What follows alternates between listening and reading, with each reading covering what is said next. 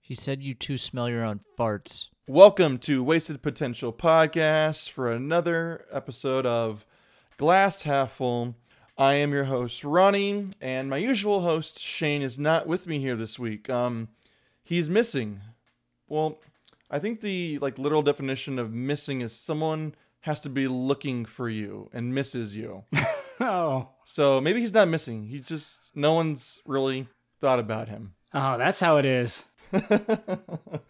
but instead, I have a guest that I am excited to talk to. That is a pleasure to have back on the podcast. Corey is here. Corey, tell us who you are, what do you do, and why are we here? Hello, this is Corey. Uh, sometimes people call me Kylo Ren memes, depending on the podcast that I'm on. Uh, I run a podcast called Big Dumb Movie, where you are occasionally a guest, Ronnie. Uh, we are here this time, though, to discuss a movie that I thought you would really like. So, you and I have kind of discussed doing a glass half full episode on a movie that we can mu- mutually agree on. Uh, this is one that you hadn't seen that I suggested. It's a Korean movie. It's a 2010 film called I Saw the Devil. Now, if you know it, you know that's kind of a notorious name among the uh, kinophiles out there. But if you don't know it, well, uh, I guess we'll describe it as we go, won't we, Ronnie? yes, um, I just have to say, what an excellent movie to recommend to someone. And I'm not sure what that says about you and I, about our relationship here, but I Oh, God. appreciate the recommendation. This is the kind of movie that you cannot recommend just to anyone. Although I have done that. I recommended this to someone blind.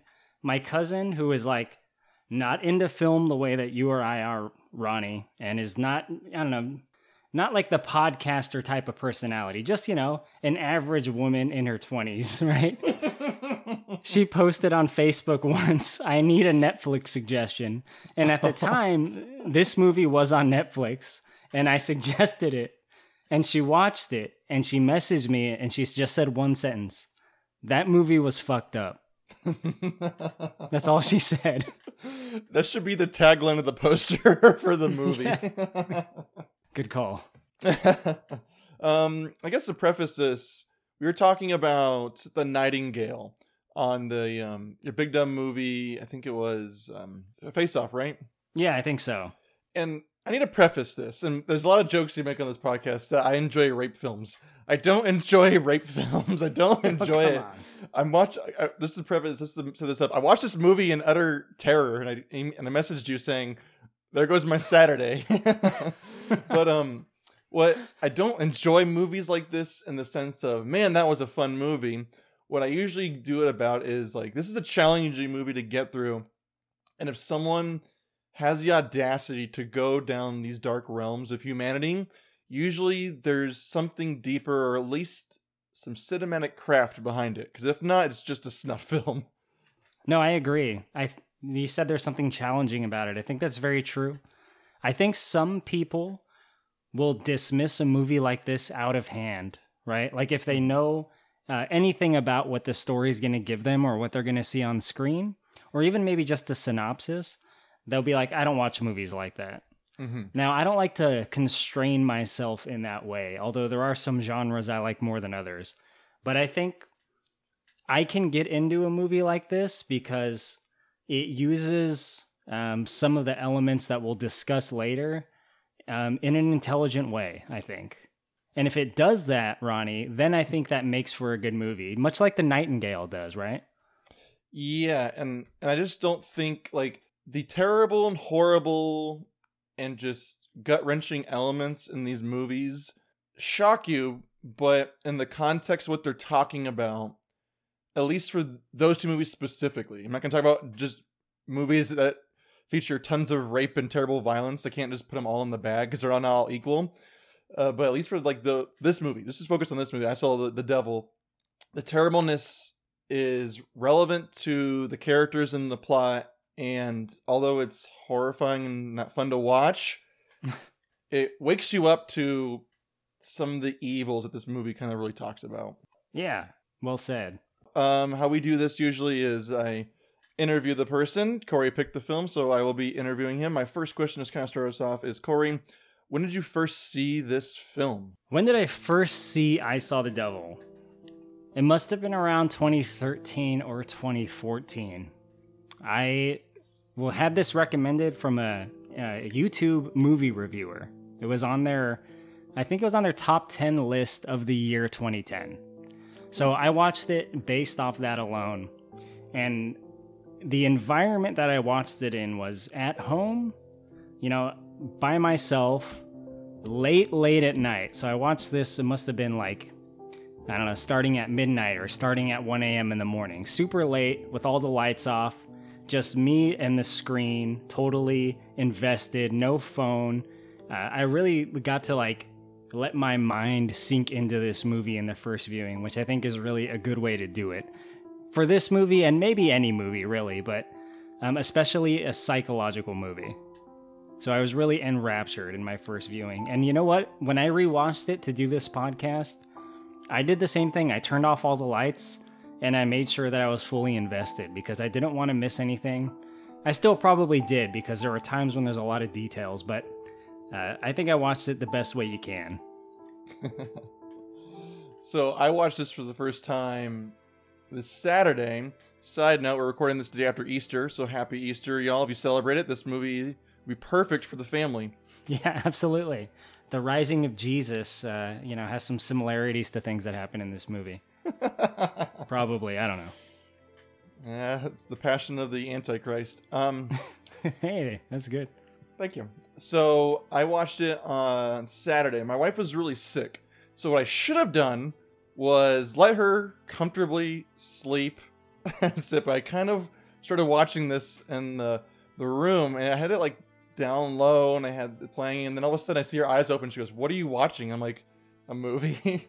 so and then you can't. I said, "Oh, I can go watch this in the other room." She goes, "No, I'm interested." I'm like, "Oh God!" I was like, "Really? You're interested?" So instead of sleeping and resting, she and I watched this, and she goes, "Well, I was fucked." I'm like, "Yeah, that was something." So your wife watched this with you, at least mostly? Yeah, for the most part of it, because like I was surprised. I thought she just kind of like tuned it out, but she actually watched it. I didn't really ask her her thoughts on it because I kind of felt the vibe of that was kind of you know horrifying. But we've seen tons of things. I've got she likes she likes musicals and fun stuff. I know. Yeah, I heard that, and you know, I got a lot of respect for her. Uh, I am also a fellow rent head, so make sure you tell her that. you know, us rent heads got to stick together, dude. I love Rent. It's funny because we're talking about I Saw the Devil on this podcast, but I just want to say officially on the I Saw the Devil podcast, I fucking love Rent. I don't get Rent. I don't mind musicals in general. I don't get it. But since we've been uh, living together, I have definitely made her watch weird, fucked up shit. And she always goes, Well, that was a well made movie, but that's not something I ever want to watch again. I think that's where she'll fall on this. We're like, okay, she's doesn't like gore. That's like her thing. So, like, those scenes that get really gory. But she, for the most part, was like fine with it. I was like, Oh, dang, you're a trooper today. I'm surprised. I didn't. I think I'm just a bad husband, but whatever. Movie gore, no. Gore Verbinski, yes. Probably. I don't know. was he the one who did Rent? No, no. Chris Columbus did Rent. Oh, Uh, okay. what did Gore Verbinski do? Pirates of the Caribbean? yeah, That's he, more accessible, right? he did The Ring. I tried rewatching The Ring, think last year, and I fell asleep. I don't think it's a bad movie. I just don't think I was in the mood for it. But I remember loving it. Yeah, if you rewatch it, you'll find that it's not uh, the same movie you remember. It's one of those movies that fucks with your mind where your memory of it is different than the actual movie. Your memory of it's probably the last 10 minutes of the movie. and I think also like the uh, the time the time period of like horror was different in early 2000s and maybe that was just like a a game changer because it's like it's the time of like like Saw and stuff. Yeah, Saw. That's a movie that's closer to this one in some ways, right? I think some people might conflate the two, like maybe incorrectly, but there's definitely some similarities. So incorrectly. There there is so much wrong with those slated things because I don't like movies that are just awful to be awful. I need something deeper. And I think we'll get into that when we dive into these the, the deeper the things that we actually enjoyed about the movie. I d- like I've never seen Hostel. Eli Roth doesn't usually interest me, and I don't think there's anything deeper there besides he just wants to show it. So I've never fully finished watching Hostel. No, Hostel, like the Saw sequels, is just a complete waste of time, and it's uh, gore for gore's sake. You know, it's it's what you what you would expect with those kind of movies. And I think some people, like I was saying, might compare that to this, but uh, incorrectly so. I'm glad we agree on that. Let's try to give a little bit of information. Maybe we can avoid the spoilers and kind of give us a little bit of context. Because if you've never seen this movie, we've kind of given you an idea of the content, but maybe not the plot. Maybe we can describe a little bit and see if it interests you, and then not dive in maybe too much to the changes. This is a two and a half hour long movie, so a lot happens. Yeah, a lot does happen in this movie, and I I, I don't mind giving a synopsis. Uh, I'll probably go into spoilers later, though. Is that all right? Sure. Yeah, yeah, I'm cool with that. Synopsis of the movie I Saw the Devil. Let's see. Imagine the most fucked up thing you can possibly think of, and just hold that thought for a good two hours. I wrote down it wallows in misery. Ronnie only chose this movie because it has rape and vengeance. So this is what you would call a dark movie if you're going to describe it to a friend. So it's a very dark movie. It's a very gritty movie. I don't really like that word because people use it to describe Zack Snyder movies, mm-hmm. and I don't think it's uh, necessarily always used appropriately. But it's this is a revenge story. And now there's a lot of movies that are revenge stories. The Nightingale we talked about is mm-hmm. also a revenge story. Um, but this movie is about a guy that I'll just describe, for the lack of a better word, as a serial killer. He kills people. He kills people brutally. We see him kill people brutally. We get to see what this guy is about in terms of his hobbies. And he kills the wrong person, basically. He kills someone who is connected to someone that works in the Korean government. This is a Korean movie, by the way and uh, I'll just call him a hero and a villain because I don't know how to pronounce anyone's name in this fucking movie. I'm sorry, Koreans out there. I'm sure it's easy, but I'm just dumb. Uh, so the villain is a serial killer. He gets on the wrong side of our hero, who's basically like a government secret agent, a total badass. And our hero is out to get revenge against the villain, and he does so over the course of a good two hours. I think that's a excellent synopsis without giving away too much. Thank you. When you think of I Saw the Devil, a very nightmarish film, what's something what's like the first thing that you like loved about this film? Like like why did you want to besides to torture like, you know, people to watch this movie, why would you recommend this? Like what is your standout thing? Well, we talked a little bit earlier about recommendations of this movie and how they work. Ronnie, you are the perfect person to recommend this movie to because I know you appreciate art. there have been few occasions in my life when I've met someone and I was like, I need to get that guy to watch I Saw the Devil, and you are it. Which is why I know I've been talking a lot, but I'm anxious to hear what you think about I Saw the Devil. I know you usually ask, you know, three things you like, but maybe I can kind of like flip the table a little bit here. Like, what's one thing that you like? The twist of this podcast is now I'm the interviewee. Um, yeah. Oh my gosh, you threw me for thing. My number one thing I wrote down that is super apparent to me is the cinematography is fantastic. The filmmaking, yes. Uh, I love the shots. At the very beginning, there's a shot after he does something terrible. You see his lair, and I say lair because he's a monster. I don't don't say home or domicile or house. It's a lair. And then you just shot look to the crack of this this hole in the wall, like you're literally seeing a beast's like cave, and in there you see just the terribleness of what lies beyond that threshold. It's just like this dark, sinister concrete, blood stains, chains, and absolute misery. And this is how these long takes and shots of this are just excellently beautiful beautiful in a horrifying way. The lighting and shot composition is just so perfectly kind of connected that you. And I, I think it's kind of perfect being. I'm guessing your predominant language is English as well as mine.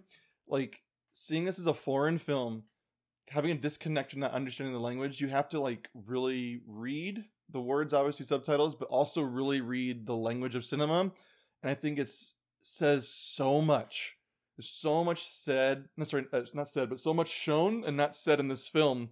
and you like you said you have to pay attention and kind of pick up on the intricacies of characters and just how this director had a really dark vision and kind of brought it to life and not just for the sake of being evil but to like show what evil looks like Yeah, that's that's really well said. And it, my number two thing on my short list of three is actually the same thing. It's the camera work. Um, this is how I listed it, but the cinematography essentially. Mhm. But it's not really only that. Now that I'm thinking about it, it's just the f- technical filmmaking in general that goes into this movie. Um, you mentioned the lighting. There's great angles at times. Uh, seldom have I ever said that there's good use of a Dutch angle, but there is in this movie during the first kill um, when the camera's on the floor and it's looking at the victim um, who is being hovered over by the perpetrator, like you said, like a monster. Um, you can't understate the layer, right? This guy's like warehouse slash house. It's like it's an unreal place, and it's almost like an unreal place for an unreal person. Like, how could this place exist? mm-hmm. right? There's like, it's so perfectly suited for the cruel acts that he takes out upon people. Like, it's like tailor made specifically for his hobby of killing, maiming, and everything else under the sun. yeah Um, there's a couple standout shots for me that happen in the movie, and I think we're gonna probably go a little bit out of order. Uh, one of them is when the hero of the movie is uh, in his apartment and he's looking at photos and he's trying to track down uh, who the villain is. He, there's some potential suspects. Uh, the camera shows him inside his apartment from the exterior. The camera leaves the apartment, it pans away from the building, and then it tilts up to the night sky and it travels and it lands somewhere else in whatever city they're in in Korea. And it lands on top of the killer's next victim, who's this poor woman at a bus stop. i love that shot It's amazing. I was thinking what you're talking about. I was like, oh yes, I love it dollies up and it dollies down. It just a, it's a beautiful transition with trickery, but it just he knows how to like just keep it going. Don't cut it. Don't stop this because it's got to keep going because you're you have the juxtaposition of characters. I'm, I'm sure we'll get into later with the the protagonist and the antagonist, kind of like the back and forth. Oh, look at me. I'm making a podcast without Shane because he just says dumb shit and stuff like that. Well, fuck both y'all. Since we kind of like reverse the tables a little bit, can I ask you another question just to kind of like maybe set things up at the of how things go at the beginning of this movie? If you're if you listen to this podcast, Corey is now taking over the podcast. Go ahead. yeah, I know. I can't help it. It's my role. It's my natural role. Let's do it. What do you think about how the villain of this movie spends his like Friday nights? Like you saw this movie for the first time recently. It opens up with the villain and his victim. I mean, what what was going through your head? So I read the synopsis on Amazon. I've heard of this movie, and I've heard all the things. I've heard it's excellent, but it's it's hard to watch. I'm like, okay. So I've added it to my. I think, it, like you said, it was on Netflix. It was on my Netflix queue for the longest time. Then it left, and then I've seen it on Amazon. I like it's on my watch list, but you got to be in a mood for these things, or you have to have somebody says, "I want to talk about this." So it kind of forces you to watch it Yeah. how do I feel? Um, um, I feel afraid for everybody living. I feel afraid for females in particular, just living a life of constant fear. Because I don't know, I don't watch a lot of true crime or listen to true crime podcasts. I, I get the appeal to some people. I don't. I can watch things like this because there's like a, a disconnect between reality and fiction. But like, Yes. I, I can't imagine. Like, I just don't like watching like real stuff because it always reminds me this is what happened to real people. I know terrible atrocities happen to people all around the world, but there's a disconnect when it's like based entirely on fiction there. But uh, I don't know what word could you use to describe. Um, do you want me to tell you say what happens, or do you just want me to pick an adjective that would encompass well, I mean, evil? maybe we can break it down for anyone that hasn't seen it. Like, yeah, sure. uh, someone that is listening, you know, a wasted potential diehard that isn't into the Kino like we are, maybe. So it opens up with um, a woman is trapped in her vehicle and she's waiting for help, which adds an extra just sad cherry on top of this. Is she's looking for help and she's talking to her husband. and her husband's too busy to kind of use his intuition to be like something's wrong here. So it just adds layers of just like sadness and helplessness. And then a man who's driving a equivalency of a Korean school bus pulls up and offers help, and then she shoos him away, and then she he doesn't leave, and instead he unfolds his diabolical plot to beat her senseless, kidnap her, take her to his lair. I don't know. It doesn't show if he assaults her, but it's very well implied. Well, it says later, but uh, it doesn't show anything in the beginning if he assaults her particularly in this instance. Do you know? It doesn't show it, so we don't know for sure. Yeah. It's it's always a vague implication, but I think when he does it, you know. Yeah. So it doesn't. s- I don't- It doesn't seem like he did. Maybe he did. I don't know. She's she's nude, which maybe we'll get into that a little bit later. Like why this movie. I, I had to take a break from this movie. I never take breaks, but something about this movie, I had to take a quick break and kind of come back ten minutes later. But um, I know, right? Something finally hit me on this. Um, but he basically just brutally murders her, even after she tells him something. She tries to appeal to his human side, and he kind of goes meh, and then just kills her, and then disposes of all of her body except for her head and throws it out there. Well, he tried to dispose. It's kind of hard to tell what his normal routine is because we don't really. We know that he does atrocities. I'm not sure if he's trying to hide the head, but they find it in the lake later. yeah. That's not really fully clear. It, it's very brutal very quickly this movie. Like within the first 10 minutes the brutality is so extreme. Like the way he abducts her right? He smashes in her car windows with like a pipe and then he gets in the car and he bashes her in the head multiple times with the pipe. And then it cuts to her being basically sealed in a body bag alive in his lair and right you're looking at this and you're looking at the lair and he's just casually as you like standing over her smoking doing his little mundane tasks of tying up the chain you know he pulls her arm with the chain extends it so it's held in place and then just hacks it right the fuck off Yeah, I think that the non that word nonchalant, and, and I don't want to get too far ahead because I'm assuming you want to go here and talk about the antagonist, whose name I'm gonna try here. It's Kyung Shul. I think that's his. They pronounce it. We'll call him protagonist and antagonist so that we don't show off our our gringo ness here. But he's his he's just like hapless. Like it's just it's a routine. It's just it's just like you or I editing a podcast. This is a hobby that we do. This is like a, a passion we do on the side, and this is his fucking passion is brutally destroying human lives. I laugh because it's so awkward and it's awful. Yeah, and he does it to such extreme. Like he's basically the most extreme serial killer you could possibly imagine is how this guy's depicted. And of course, throughout time like people like this have existed. So it's not outside the boundaries of reality. He doesn't do anything supernatural. It's just the darkest aspects of humanity in one person. Right? This dude is a sick fuck. One of my things I love about I love I find fascinating about this movie is it's a character study of evil.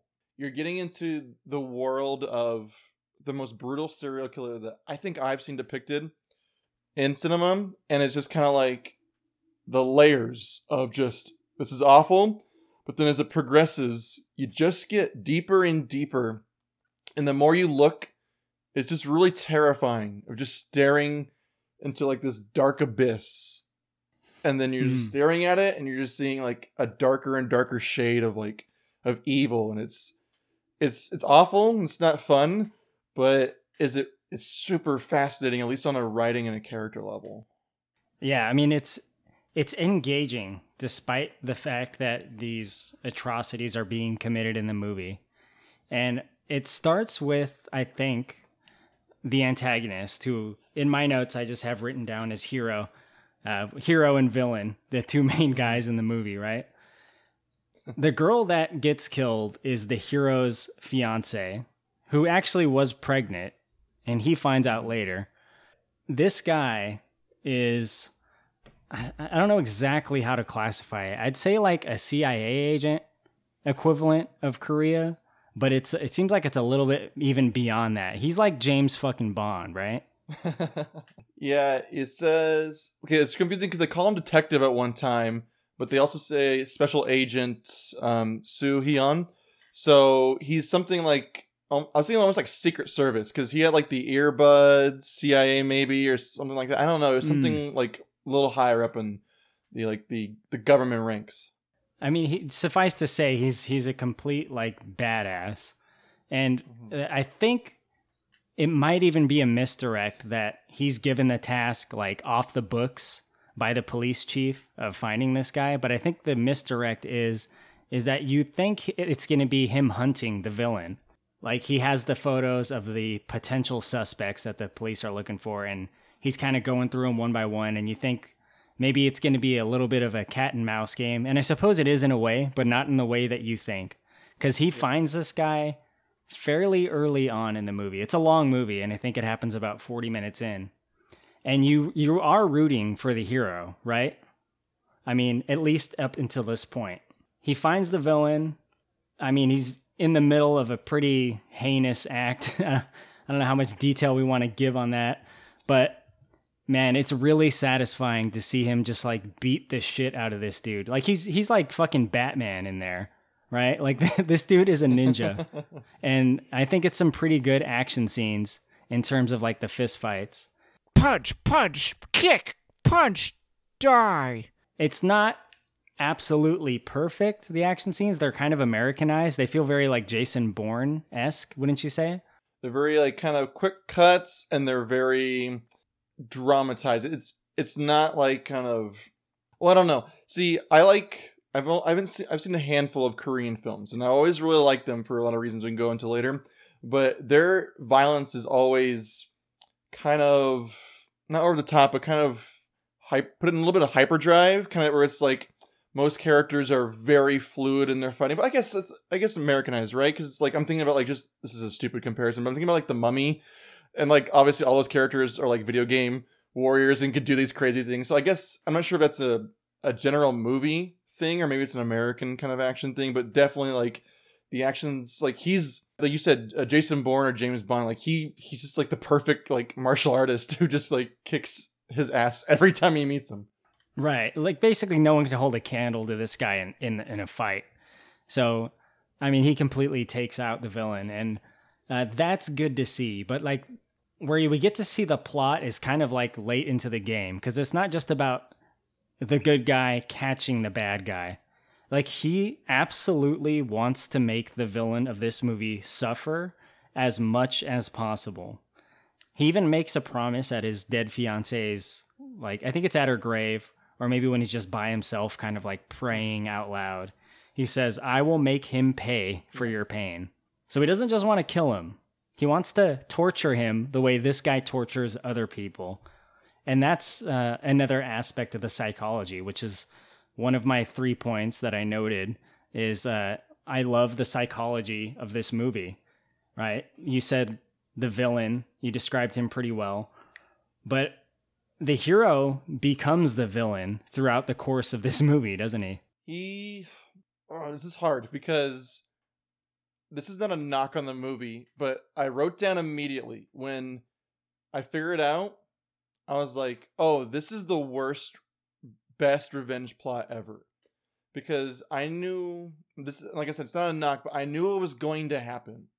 Because I figured, like, this is not going to be the same cat and mouse back and forth. I'm like, at some point, the shoe's going to drop. So I was like, I think what I like about this character is he does what almost anyone wishes that they could do is use all of their powers to make someone feel like a victim.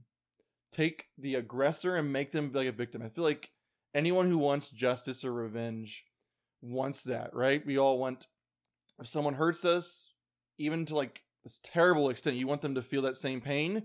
And we can identify with the the protagonist because he wants the villain to feel that pain. But I was like, this shit is not gonna go on forever. At some point, it's gonna, it's gonna, something bad's gonna happen. Which I don't want to jump too far ahead, but, I was like, yeah, hundred percent. When at a certain point he gets kind of too involved in his act of vengeance and he makes a big mis- or two big mistakes. Yes, he does. And I agree with you. It's like the knee jerk instinctive reaction, I think. Especially if like someone you love is killed brutally, that you might want to do that to them as well. It doesn't make it right though, right? And I don't, I don't know how much you want to discuss the morality of it. Like I think it's clearly wrong to go and do that to someone no matter what they've done, but you'd want to anyway, right? Because that's a it's kind of like a perverted sense of justice. Yeah, and especially if if you know there's flaws in the justice system that they'll they'll get out of, and it actually comes into the plot later. The the villain realizes I found my way around of being punished, or at least to the extent that the protagonist wants. I don't want to jump too far ahead to that, but but this is interesting because I realized when I was doing a little bit of research on this, um, the director is Ji Woon Kim. Excellent. I haven't seen anything else by him, but I'm adding things to my list now. So thank you. I'm gonna go down a rabbit hole of um, awful, terrifying Korean films, but, I'm into it.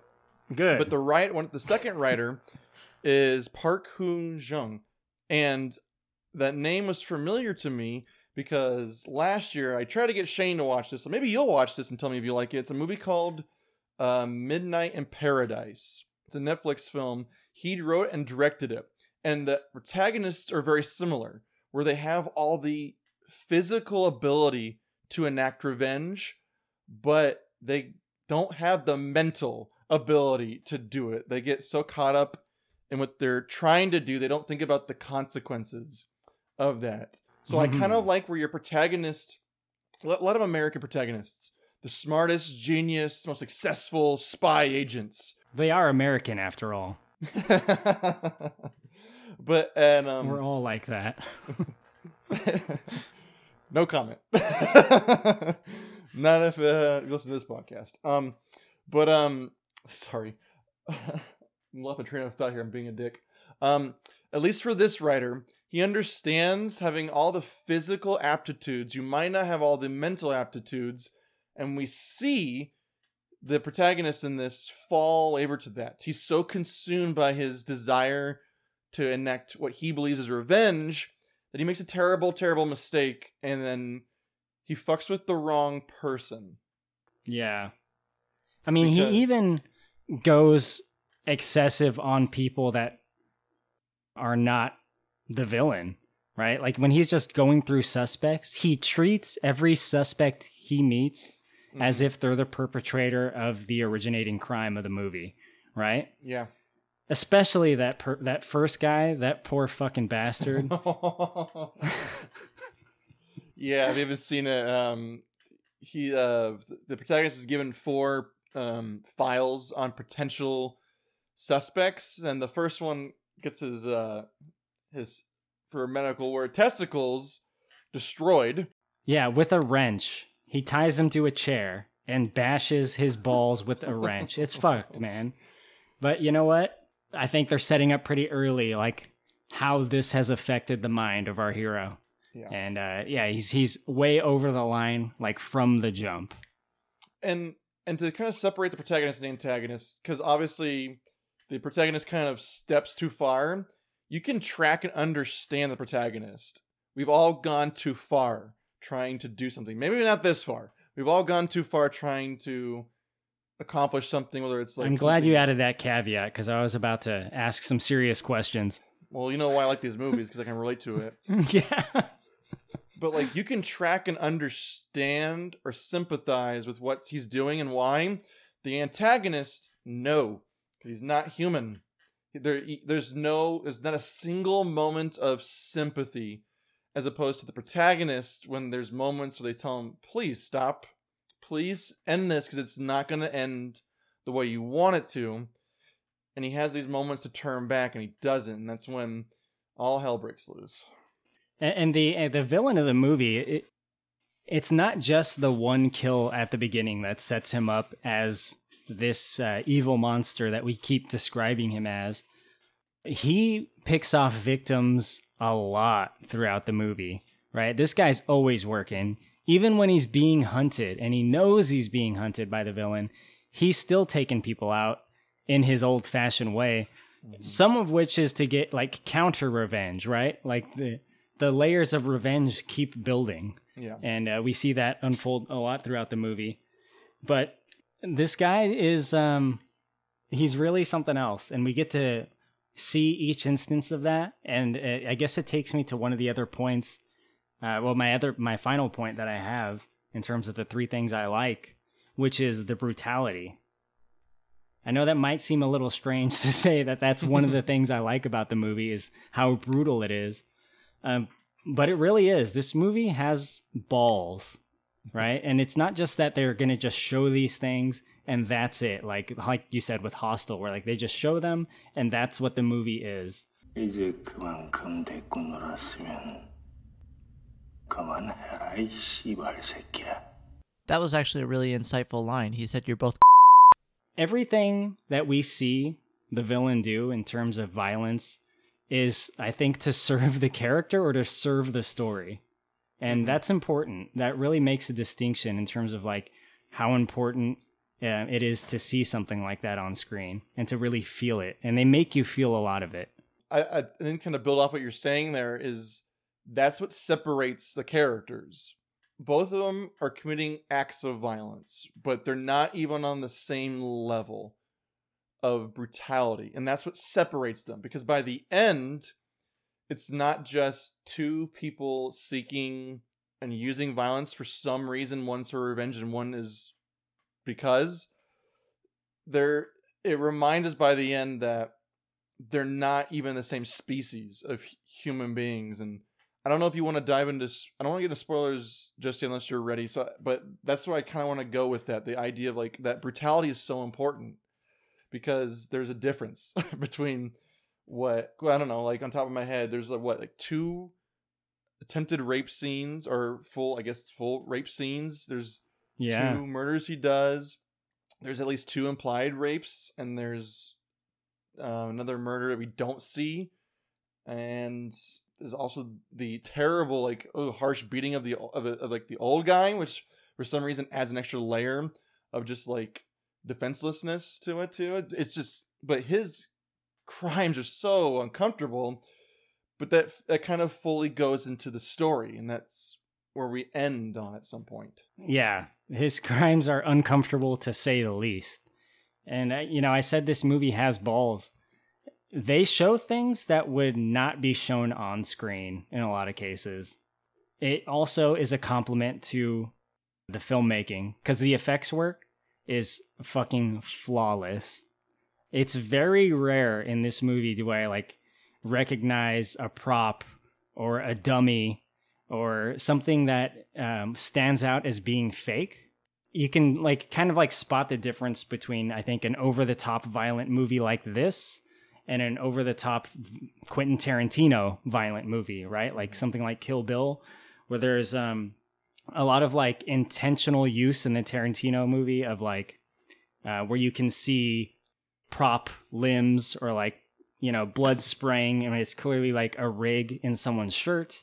This movie really really focuses on the realism.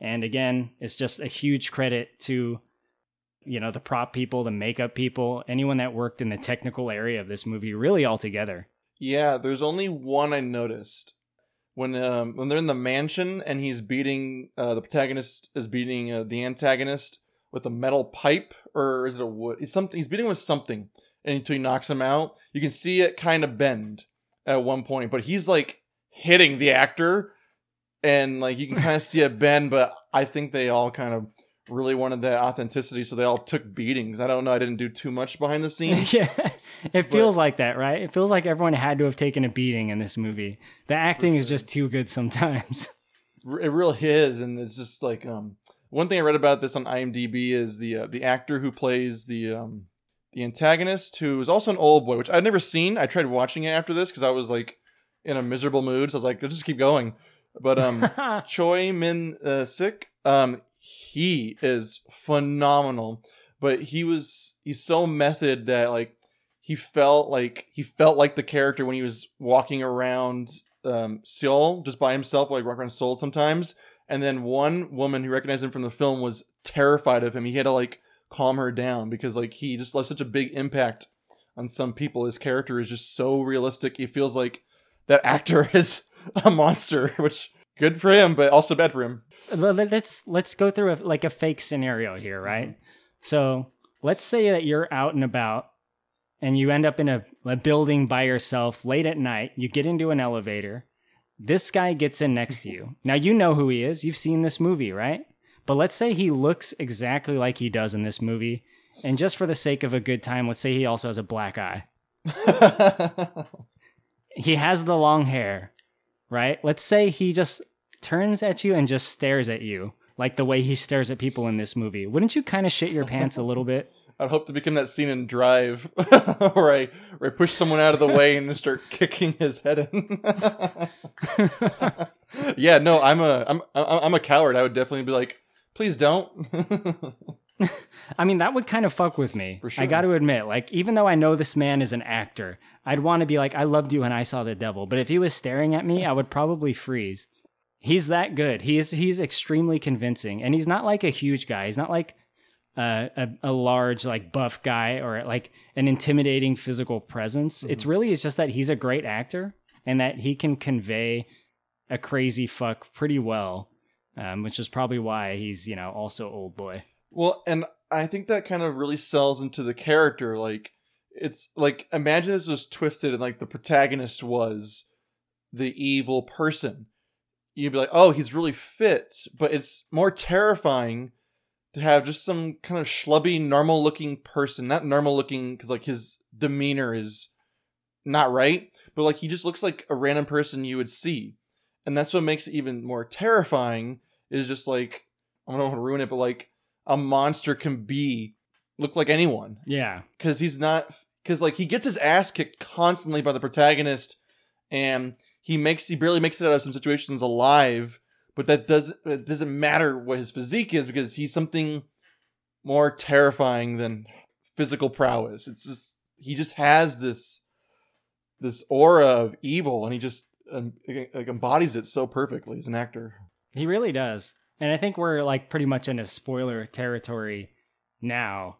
I mean, we probably we've spoiled some stuff already, so uh, I'm going to go a little bit more heavily into it.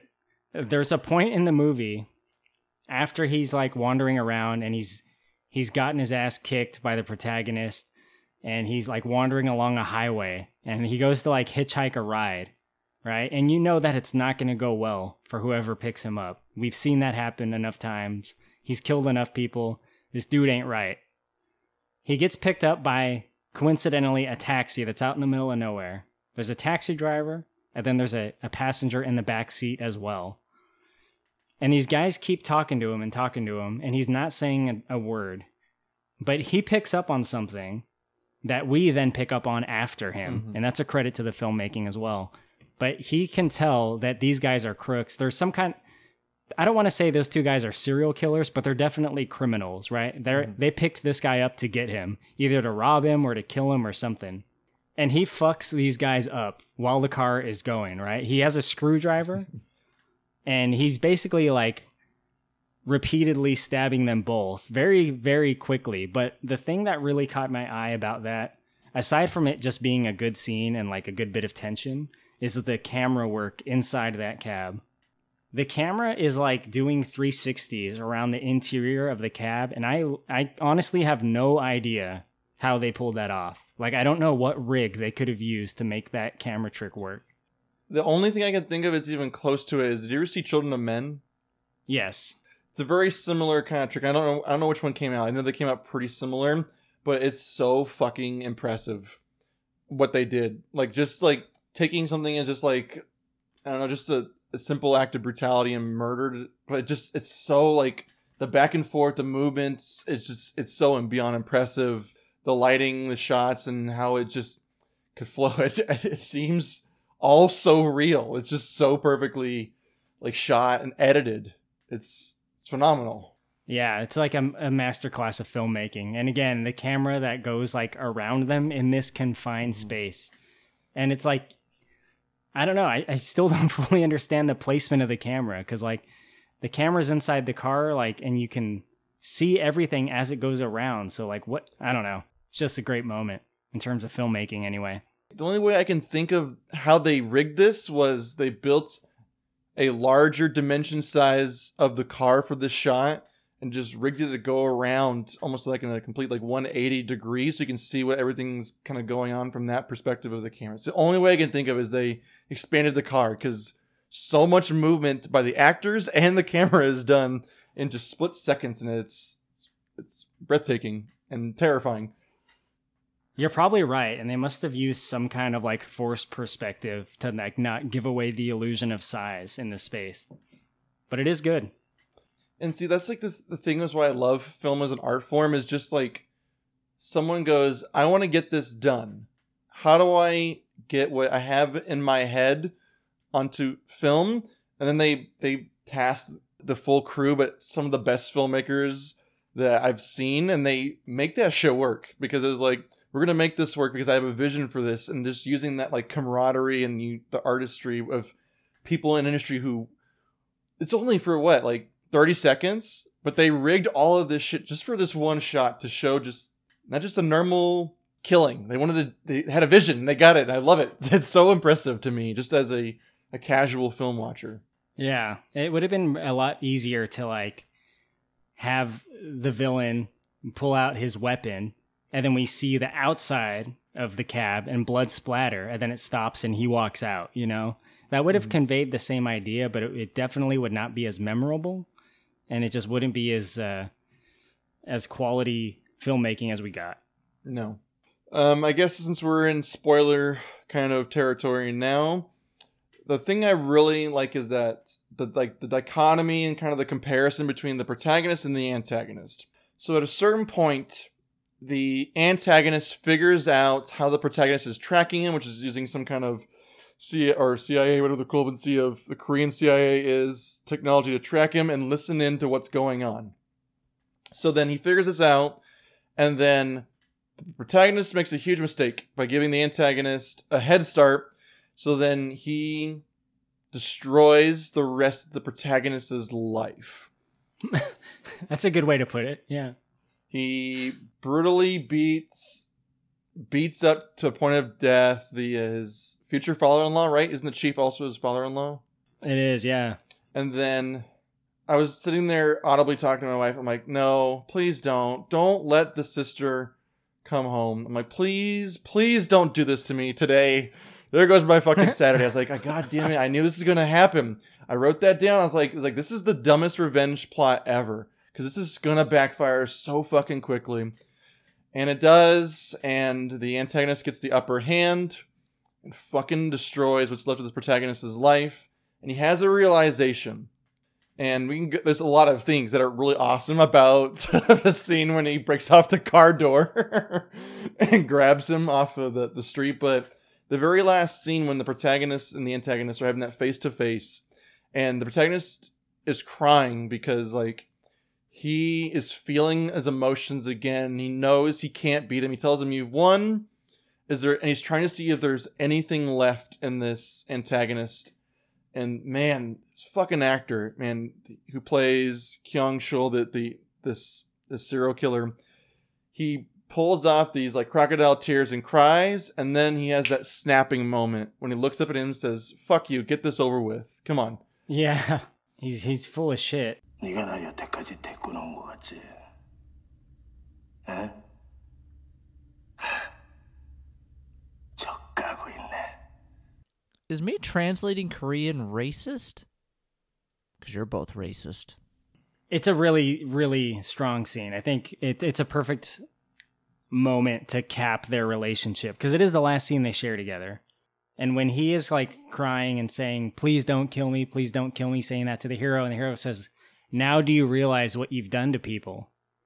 And then he just snaps out of it and he's like, You know, he's full of shit. He's like, You can't fucking hurt me. I've won. He says that to the mm-hmm. hero because he killed basically everyone that he loves in the most violent and brutal possible way. Like, even the chief of police, who's the hero's potential father in law, I think he lives but he gets his eyes bashed out with a dumbbell, like a little five pound dumbbell. So that man's life is ruined. His both his daughters are dead. Yeah, and he presumably watched his last daughter get raped and murdered. Yes, maybe with his one good eye. Yeah, all like the killing joke, basically, watching most awful things unfold in front of you. There, it does at times feel like a Batman and Joker relationship to me. Like if like Batman uh, was a little bit crazier, maybe a lot crazier, hmm and this guy is like the real world version of the Joker, right? He's uh, Yeah. he's he's less funny, less silly, just all sick and twisted, just like all those dark elements. This is what a, like a real life Joker would be, because like Joker's always kind of like he's a, a psychopath and a serial killer and all these things, but they always have to kind of tone him down a little bit because he's the most interesting thing about the Batman like universe. But this is like a real life where there's nothing redeemable because this is where that title comes in.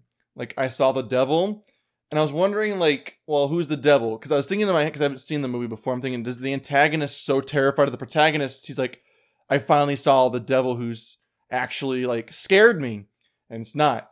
It's the protagonist saying that like I've actually seen evil. I've seen something that cannot be redeemed, and there's nothing to do. I should have done this a long time ago. Is put it out of its misery because if I let it keep roaming, it's just gonna tear down the world. I've always been like a vocal proponent of like, um, like even the worst people, you know, something they can generate something positive from their life, you know, something that will contribute to humanity, which is kind of like my, I guess, vague like uh, anti uh, capital punishment argument. But uh, this movie kind of like counters that in a big way, right? It says not everyone has any ounce of good in them, right? Like this guy, he, there's nothing. There's absolutely nothing, except for one thing that I think I'll talk about at the very end. But even that is like a potential. Like that's not even really something they explore thoroughly. So, yeah, I definitely agree with your assessment on that. And I think that's what the the whole like I said the word very specifically at the beginning challenge. You gotta challenge me with something. You can't just give me violence for sake of violence. Is you have to challenge me to be like, man, is there actually a a point when someone is not worth saving, or there is no reason to save something that kind of wakes you up? Because the protagonist has a big fucking wake up call of realizing like he's never dealt with this before, and his plans for revenge are completely ruined because no matter how far he pushes himself to be brutal and violent, he can never, never be on that same level as Kyung Chul, this this monster, this demon, this devil. He can never be that far. And I think that's his saving grace at the end, is he realizes I can't do this. This is not me.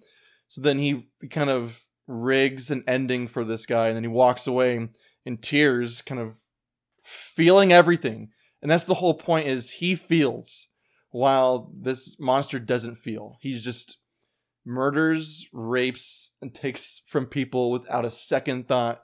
And even deeper to the psychology is he blames them. He says he blames women. He has like this incel moment where he's like, oh, women are all bitches and they deserve this and, and they don't do what I'm supposed to do, therefore I'm gonna take from them. It's like, oh my god. This fucking manifesto monster here is like saying, yeah, who's to tell me how old I should love someone? I'm like, oh my god, stop. Like, this is the worst thing I've ever heard. yeah, I mean, it seems like some of this was uh, definitely taken out of reality, right? Like, there have been those crazy fucks that have done horrible things and said similar things. Uh, at the end of this, you're just feeling like, I need to take a shower. I need to go help, you know, support children and somewhere and give them money because it, it, it takes you to dark places and it kind of makes you just go, oh, goddamn. I mean, the hero, I, I don't mean to counter what you said because it's a, it's a perfect synopsis, I think, of the conclusion of this movie. But the hero has done some things in this movie that have beyond crossed the line. He has he's done some really bad shit. Uh, for example, there's a character in this movie maybe we'll spend a little bit of time talking about who's like a cannibal. And the way he ultimately ends this guy is is so fucked, man. When he visits him in the mm-hmm. hospital after he's already had his encounter with him and he's already like kicked the shit out of him and hurt him very badly. He's he, the hero seeks this guy out in the hospital to get a little bit more information. And when the cannibal guy talks shit to him, the hero basically just rips his Yeah, jaw off the- his face. Let's put a smile on that face type of thing. yeah, who's the Joker now? This guy's the Joker guy. He he said the line. I mean, come on. But uh, the cannibal guy, what'd you think of him? it's kind of hard to to really analyze the other characters because there's so much with the the main antagonist to kind of pull in but um he's like the other end of evil where like his the things he's doing are just as heinous he kidnaps girls and eats them and it kind of drives him insane and it kind of it, that goes into like the maniacal thing? Because the antagonist never sits there and like laughs. And i don't know do, do you think he relishes what he does or is it just kind of a thing he has to do the main antagonist? Do you think like because like obviously the, the cannibal he loves eating flesh of humans. He he likes it gets off on it and and he says i need to go prepare my next meal. Yeah. implying the audience that's most of his day is just preparing his next meal. Do you think do you think the main antagonist actually revels in what he's doing That's a very good point. So I've been I was thinking about that actually. Like at what point in the kill does the main villain get his sense of euphoria that he's seeking for all this, right? Like he's doing Mhm. all this because he likes it. Right? He's a sick fuck. He likes to torture people in uh, very uh, sometimes abstract ways, but I think it's right before he kills them is is his happy moment, right? Because he bashes someone in. I think he enjoys that, sure. But when he takes someone back to his lair and he's done setting everything up, he takes a couple seconds to just look at them right before he kills them. And I think that's what he does it for. That's his moment. Did you notice those moments when he would like just hear them out for a second and then just stare at them and then he does the kill? yeah there's um the, the the scene that makes me kind of this is the scene that haunts me I had to take a break after actually the scene when um he's with the nurse when he's when he's raping the nurse. Oh god i just say the words. Um fuck. Welcome to this fun podcast. Um so he's he's telling her and trying to rationalize what he's doing to her saying my night was screwed up. If you do this it won't hurt as much. Try to take some pleasure in this and like there's that sick thing where i think he revels in the power and i think that's what they say about most rapists is it's not the the climax it's the i can control you. And i think that's the reality of him justifying and kind of controlling it. And he has those moments where he's reveling in justifying why he's doing this. Like there's that pleading moment where she says please don't kill me i'm pregnant. And he goes hmm. And then just does it. Like he he gets that sickness out of out of all of that i, I, I totally agree with like it's those quick moments right before the brutality is he he revels in it 'Cause i don't think the act itself i think it's just like the moment right before like you said he's i'm enjoying this because i control you and then the rest of it's kind of like okay now i gotta clean up Yeah, I guess that's the moment where he's in the most control. Ugh, God, I feel fucking sick. Which it doesn't happen, man. After that scene, the brutality of how he treats that that nurse, and then what the and the protagonist does to like punish him. I'm like, I need to go take a break for a second and then come back to this. And things these things these things don't get to me. I mean usually I'm desensitized. This movie got to me. Listen here, this movie is incredible, unlike these two cocksuckers reviewing it. Yeah, it it has that effect, that's for sure. And I don't want that to turn anyone away by itself because I think that if people are listening to this and they haven't seen it, they should check it out. But they should also be warned, right? They should know like what this movie is, and um, maybe not recommend it to their cousin without any warning, like I did. That might. I I honestly appreciate that because well, I don't appreciate for this movie because this movie I you know what take that fucking back. I recommended Bone Tomahawk to so many people. You see, you seen Bone Tomahawk? Oh hell yeah! Fucking love that movie because it's a cinematic masterpiece. But it's also that point when shit goes sideways, and I love when my friends go, "What the fuck?" they text me back and say, "What the fuck am I watching?" Yeah, when shit gets real in that movie, it gets really real. Um, but for the most part, Bone Tomahawk is not that. And I've heard people say, people that are close to me, people that I podcast with sometimes say that Bone Tomahawk is mostly a torture porn. And it's really not. It's a pretty slow burn Western drama for the most part.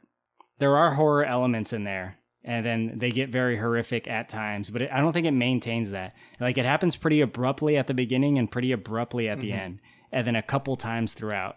These movies are totally different. This movie, like I said, it wallows in misery from start to finish. There's not there's some like black like comedy and dark humor in this, but it is so sparse. Like you don't have time to make jokes because everything that's happening around you is so horrifying. I wanted to talk about a couple of the comedic moments of this movie.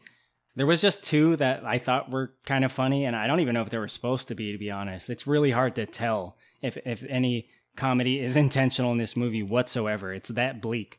But when the cops find the guy who got his uh, balls bashed in with a uh, with a wrench by our hero, they ask him. They say, "Hey, who broke your balls?" That's so fucked up, dude. Like they're just like trying to get information out of him without any like modicum of sensitivity whatsoever. Yes, and I I think it's the the bluntness of kind of Korean culture because because like there's a scene when the protagonist is talking to his boss and he's like, "How much time do you need?" Two weeks. Do you want more? We, we need you, but we can give you more. It's just kind of very like, let's get on to the next thing. We don't have time for your feelings right now. So yeah, but I think that the bluntness of how he says it is, is is humorous. I wrote that down. That scene made me made me laugh, and I was like, oh, it's fucked up, but I'm laughing at this. There's another scene where the hero is in the uh, the cannibal guy's house, and you know, there's everyone's kind of hiding from each other, and there's there's a great buildup of tension to see like who's gonna get who. Um, but the hero is like kind of peering around a corner, and there's a woman who's I guess the partner of the cannibal guy. I don't know his name. I don't really know any of their names. Um, but she sneaks up on the hero and she like slices his arm. It's like the one time that he gets nicked by someone when he gets caught off guard. And he lays this woman out in such a funny way.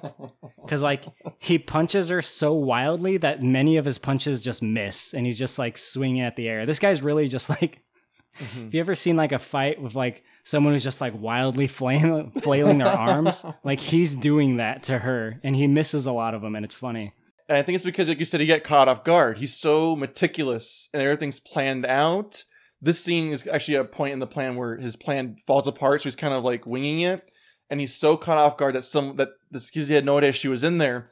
He kind of just like like I think it's three punches. I think two land, and the last one it's a wild miss because he's so caught off guard, showing that like maybe it's like a foreshadowing. So like like his plans are are slowly kind of unraveling. Maybe it's a, a thing that's kind of happening slowly but like he's like and it's like ah it's it's it's like it's brutal but it's so kind of un out of character it feels maybe it's kind of humorous Yeah, I, I can't help but laugh when I see it. I have a feeling that that's like meant to make to like pull a laugh out of you to kind of like ease the tension before like leading you right back into it. um any other positives before i try to see if we can find anything to change about this phenomenal movie Yeah, I I just wanted to talk about the uh the cannibal guy a little bit more because Yeah. I think he's a great bit of world building, right? The fact that the the most hardcore serial killer of all time, the villain of this movie, he goes to a friend when he's at his lowest point. When the hero has been stalking him and cutting his Achilles tendon and just mercilessly beating him with pipes, he goes to a friend to stay the night. And his friend, of course, is also a serial killer like him, but he has his own gimmick, right? It's like they uh-huh. have they they have like a serial killer legion of doom and they even fucking talk about it. And I forgot that they talked about it until this recent rewatch when they say something mm-hmm. like do you remember when we had all the guys together and we were going to change the world? they say something like that and i'm like there's more of these fucks? Like each one has their own gimmick like they're a fucking batman villain. Mm-hmm. It's fucked up. And one it's great world building and two it really makes you want more with this movie like it, it makes you think like okay like where are the other guys? Like there could be other i saw the devil movies. And i and, and i really don't mean to like reach for sequels. Uh, i know a lot of people hate that. Just like let a good movie be standalone. But there's there's room in this universe. That's all i'm saying. Deep within a bleak and dismal swamp, hidden beneath its murky waters, lies the headquarters of the most sinister villains of all time. A Legion of Doom. The meeting will come to order. The Legion of Doom is now in session.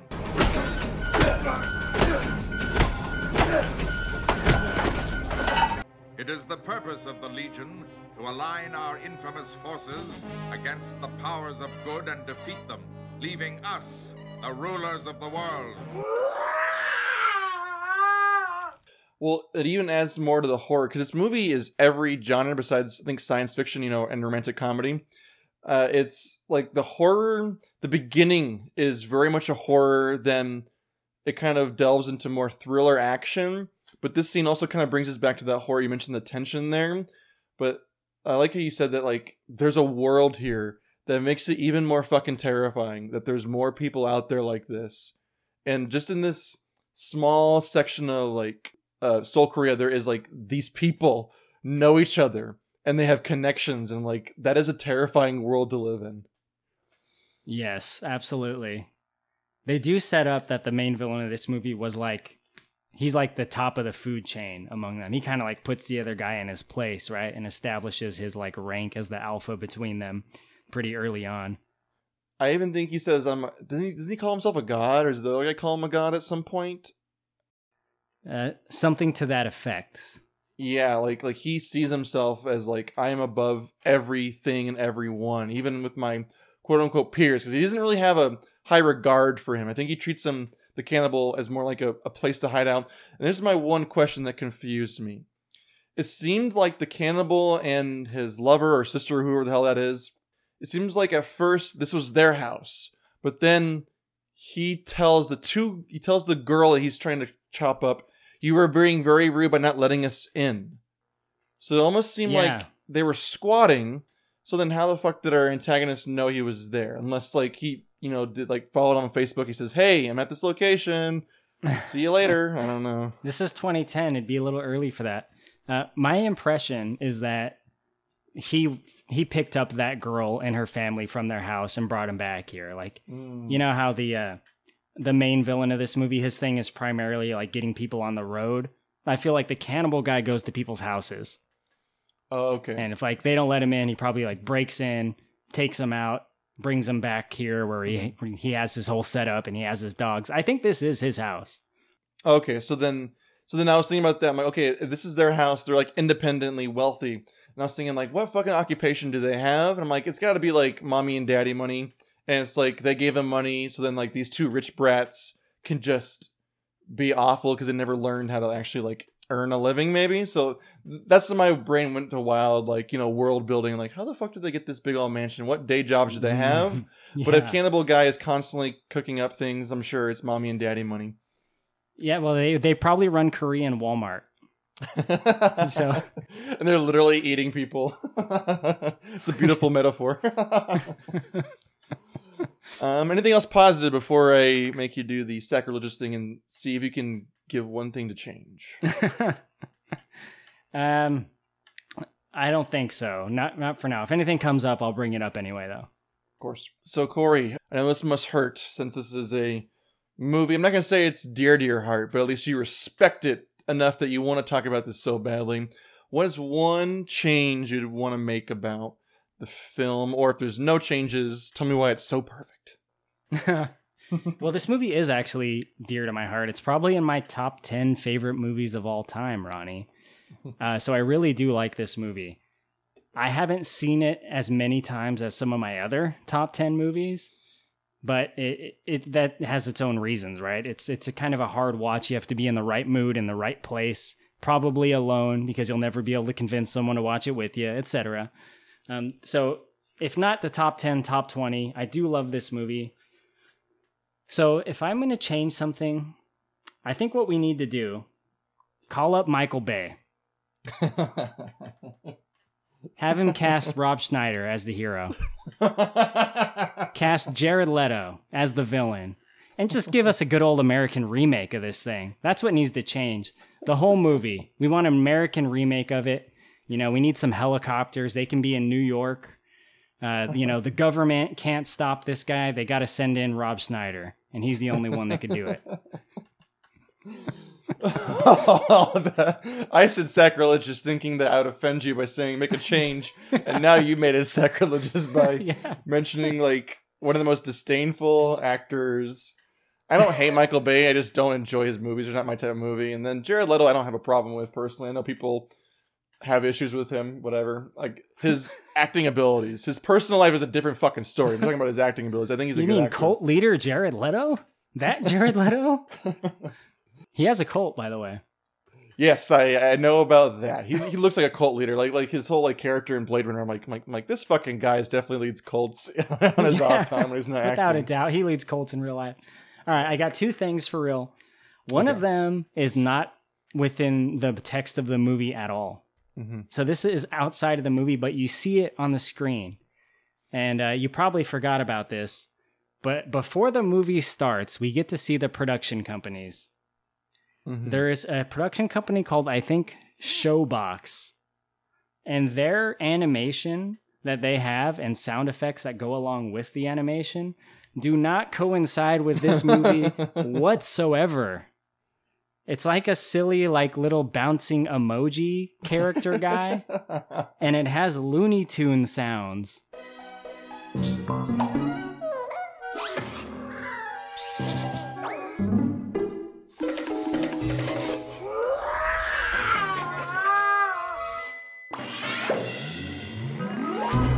Shoebox. and it does not look like it will go with this. It looks like a fucking Veggie Tales like production company animation. Like it looks stupid as fuck. I was thinking the exact same thing. I was thinking VeggieTales. It's so funny that you and I both know that specific. yes, like, Barbara reference. Manatee's gonna come on at any moment. Oh my god, Corey! we did. We talked so much that we're getting into specific cartoon uh, singing Yeah. vegetables. I'm the new Jesus. Shane. Half in the bag. Half in the bag. God so damn it, much. Ronnie. Oh my god! I, I found a new Cartman. Oh god, that's awesome. I can't do a Shane, okay? He he does the impression, but you know what I mean. A lot of a lot of yelling. Fuck both y'all. What's your second thing that's maybe more sincere, but probably not? So the second thing I think that would help this movie, maybe, or I'd want to change, maybe again, is there could be an extra scene. Now, there's a couple versions of this movie. Apparently, we watched what I think is known as the international version on Amazon Prime, which has the um, extended brutality, and it's uh, for the most part the you know the director's true movie. Um, but I think there could be a scene added, maybe early on, maybe midway somewhere, where the villain interacts with his son. And we didn't go into this specifically, it's kind of a big spoiler. But when the hero eventually kills the villain, he doesn't directly kill him, he sets him up in a saw style death trap, right? Underneath a, a guillotine, a giant blade that's going to behead him. And it's rigged up against a door. So if someone opens a door, this blade will fall down and kill the villain. It will behead him. And what the hero does is he calls the villain's family, who he did track down, and apparently the only one that the villain has a relationship with is his like 10 year old son. He calls the family over to this place. They, of course, walk in and open the door, thus triggering the mousetrap blade to fall down and behead the villain. Which, by the way, we see and looks excellent in terms of just filmmaking. It, it, it's very clear and it's very um, pristine on film. Doesn't look fake. Um, but anyway, uh, there's uh, an implication that the villain does have a relationship with his approximately 10 year old son.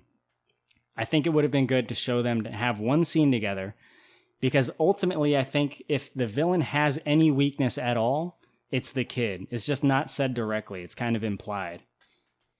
Yeah, there's a moment when he's screaming, "Not you! Don't come in here!" Like that might be the one weakness, but um, he's not a good dad because he doesn't take care of his kid. Like his kid has his cell phone number and I think knows where he lives. Maybe He 'cause he does. asks him. So there's at least that. But what kind of fucking father takes your your kid to your your rape and murder lair? Oh my god, that's such a good point. The the kid knows where he lives because he's probably brought him there sometime. So if I'm gonna expand, I would say like maybe the villain is grooming the kid to be like him, right? Mhm. And that was not really a sense of love in the way that any normal human would think. But that might be the closest thing to him, if in fact that's even happening. I'm I'm kind of just going down the speculation road now. But if the villain is grooming the kid to be like him, to become the serial killer that he is, uh, to him that's probably his like uh, sick and twisted version of love, maybe. Ugh. Gross. Going off of that, I don't really like that ending. I don't like that the protagonist rigs this thing and then has the guy's family and kid watch him die. Because it doesn't really hurt the antagonist. Like, it hurts him maybe in the last couple seconds, but it really kind of fucking traumatizes these people.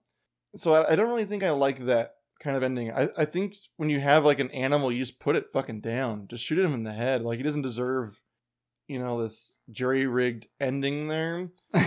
yeah. The only thing is, it does create that moment of fear for him for a second, but at that point, the protagonist can hear it. But what does he get out of it by the end? So, didn't really care for that ending so much. I like the the scene afterwards when he's walking and he has those emotions. So it kind of sells it.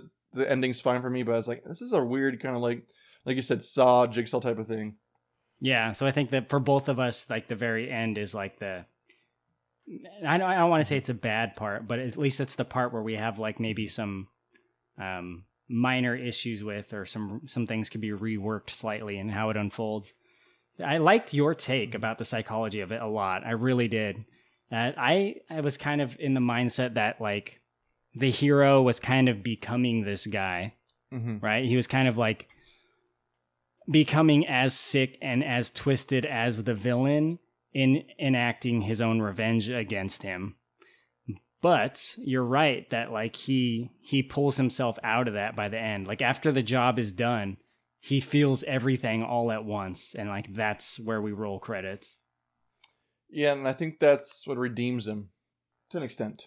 Yeah. Any other final thoughts on I saw the devil? Any other thoughts there or any other kind of selling points? Because if you listened so far in this podcast, you're probably like, I don't want to watch this I want to be happy. Ah, man. There's so much nasty shit that happens. Not all of it is violent. Some of it is just a man digging through his own feces. So if you're into that, this is the movie for you. Mhm.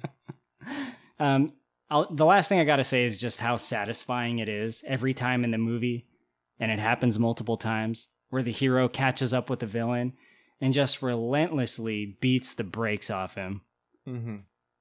Very satisfying because we see who the villain is and we know he deserves it. Yeah, and then this filmmaker's like, "Oh, you're enjoying that? Well, guess what?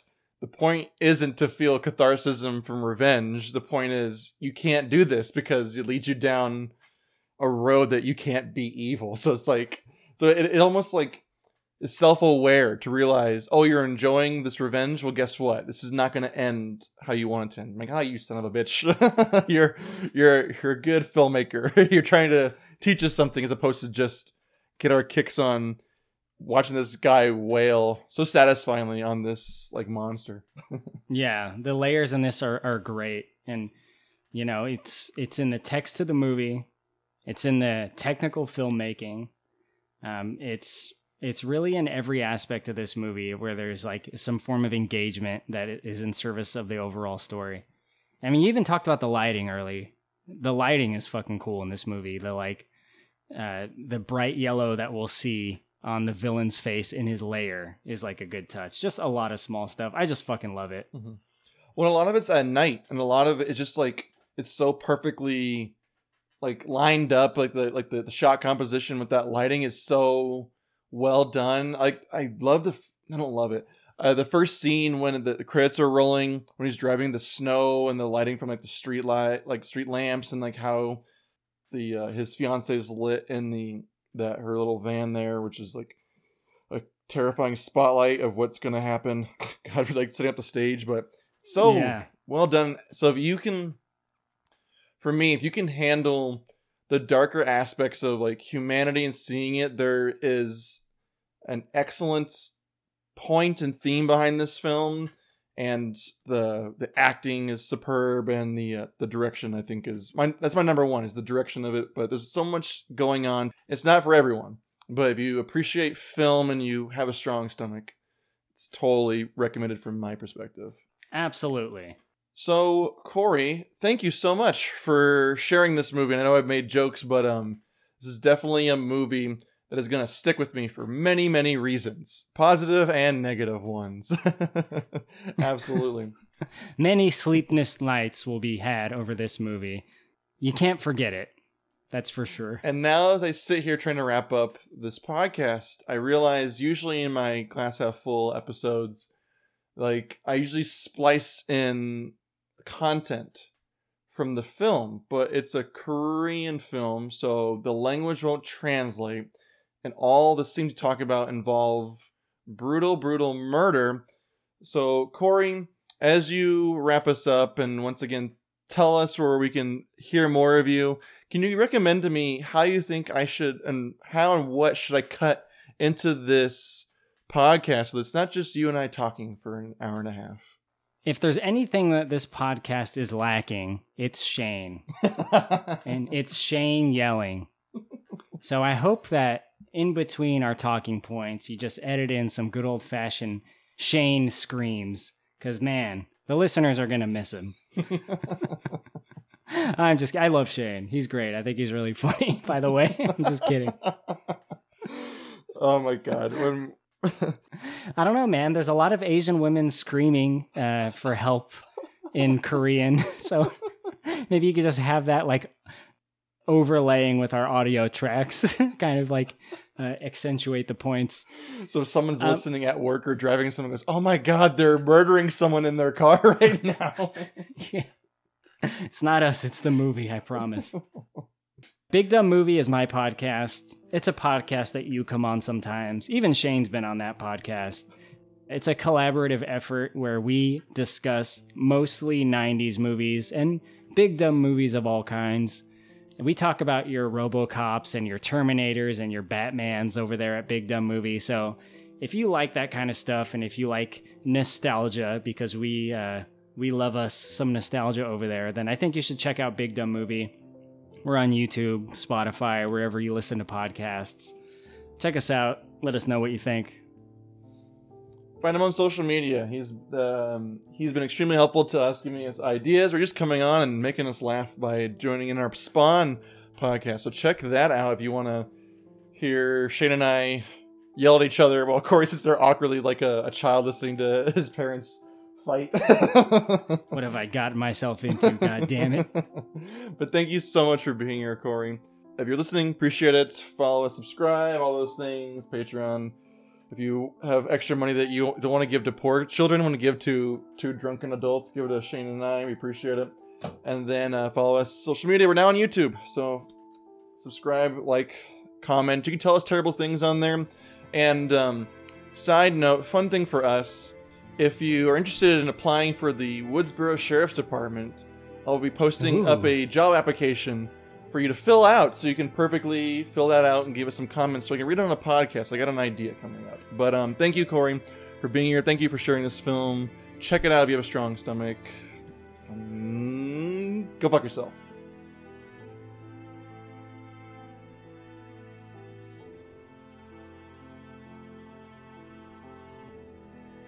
Oh, you thought you could get rid of me, huh? Well, guess who's here? I'm in every fucking cast. You big dumb bitches. really quickly as, as we're still recording. Um, so I don't think you probably haven't heard it yet. The um, the last podcast we did today was um, League of Extraordinary Gentlemen, and um, and I tell Shane that you invited me to be on, but I couldn't make it. He throws a bitch fit, an absolute bitch fit about it. He gets so mad, and it's so fucking funny because I, I tell him like, dude. I, I swear, if you were on social media, he would probably invite you to shit too, but I'm literally the only contact person. But he gets so bitchy about it. I'm like, why is no one seeking me mm-hmm. out? How are they gonna fucking find you? They're not on this. Yeah, I guess I'd have to contact working title to to get a hold of Shane, wouldn't I? They don't even have any social media. They have nothing. So it's like it's like I don't know how you think people are gonna actively find you when they don't know who you are. You fucking idiot. And uh, and also I didn't tell Shane about this podcast, so it's gonna come out. He's gonna be mad. So I appreciate that. Oh, nice. That's that's what I just love is just pissing him off, and he gets mad when she has no right to because he does nothing for any of his podcasts. Love you, bud. Don't let Ronnie fool you. He's boring. I write all his work. It was Ronnie's idea to watch Halo. The more I produce podcasts, the more I like, I, I, the more I'm envious of the people that just like get to participate and then listen to the completed episode with like edits and like you know it being disseminated on all the sites. Like it's all just done, and they get to listen to it. Yeah, and like for me, I do a lot of editing at night when my wife's asleep. So then I'm just like, Same. God damn it, I lost like two hours of sleep for for dick jokes and bleeping out like slurs and terrible words you shouldn't be saying anyways. Yeah, I know. I know how long the um, uh, glass half full episodes take to edit just by comparison, because those are the ones you add the clips in, and man, clips adds so much fucking time. You know the irony was I was I'm really busy at work, so I'm very particular about when I had to edit. So I I I actually pitched this idea for Glass Half Full to Shane to save me time and not knowing because I thought, oh, they're shorter, not knowing the fucking clipping of the the videos. I'm like, this is the part that sucks the most because yeah, because your guys' podcast, you have it for like fucking ours is three hours long. I'm like, Jesus. Like for me, usually it's like twice a twice or three times as long as the audio recordings are. Is how long it takes me to edit. So for that shit, you have four people in three hours. I'm like, God damn, that's terrible. At least for our commentary tracks, I can just hit play. I have to move some things here and there and splice in a couple of things, but that's so much easier. So the irony is, I'm just giving myself more work. Yeah, it, I mean it's true, but once you've like done a good edit and you've finished it, it's like an art form, right? It's like you've created a thing. Like that's the way I look at it. It's like I feel like it's my baby. Like I'm so proud of a completed podcast. Like it's done taken so much work to schedule everyone and then to get people here and then to work out the technical issues and then to get the levels worked out then record get everyone's files, mash them together, level them out, add the clips, publish them. I mean, it's just so much fucking work that like I'm just so glad when I finished it, man. It's a very satisfying feeling to be done. I'm just throwing shit at the wall and have no frame of reference what the fuck this movie is. I am just saying things to insult you both. I think when you make it, it's an art form. I think when I make it, it's like corralling a bunch of fucking animals and just sounds and screaming, and then it's like, why do I spend six hours trying to make? Half in the bag. Like, why do I spend six hours trying to wrangle and make cohesiveness out of my friend and I drunkenly screaming at each other? And you throw in Hobo Dan to be a third person to also just drunkenly scream. Like, why am I doing this with my life? But I guess in the end, I I- make myself laugh. So I got that face off clip when you were like super drunk, like in, like it was like late in the podcast. I was like, oh, this is good. They're like audibly drunk. um, uh, behind the scenes, we uh, we haven't seen each other in a long time, so we were catching up, and that whole day was a drunken mess. So that was the biggest issue: was we started the day drinking, and then we had the great idea to podcast and drink more. So I was already we were already toasted, so I'm surprised the audio even turned out. And then the point when you clip it, it's so obnoxiously noticing that I'm so so trashed that I'm just like, oh god. So I'm sitting there editing it like this is embarrassing, and I won't never get hired again for another job if anyone finds this. But it's also the stuff that makes me laugh the most. so whatever. I actually grabbed that part because that's when I laughed out loud when I was listening to it. So I was like, this will make a good clip. And you know what's also weird too about podcasts is is like knowing whether or not you have to say to yourself, is someone else going to laugh at this? Because me and my friend, like mostly me, because we were both gone, but he's always drunk, so he kind of can hold it better than I can. I'm not always as drunk, so like it's audibly noticeable when I'm like slurring and screaming. Like, is that funny to other people? And then when it just so happens to fall upon the dumb just like kismet of like Glenn Close being in these two movies that Shane just pull out of his ass, which isn't even that impressive, but when you're drunk it seems impressive. And we're just crying because it's so stupid and the reality is just it's just so dumb. Is that even translatably funny to anyone else? It is, man. It is. It works. I'm lonely. Why don't anyone invite me on their podcast? Sort of choose stupid movies. I don't want to watch Titan AE. Fuck you.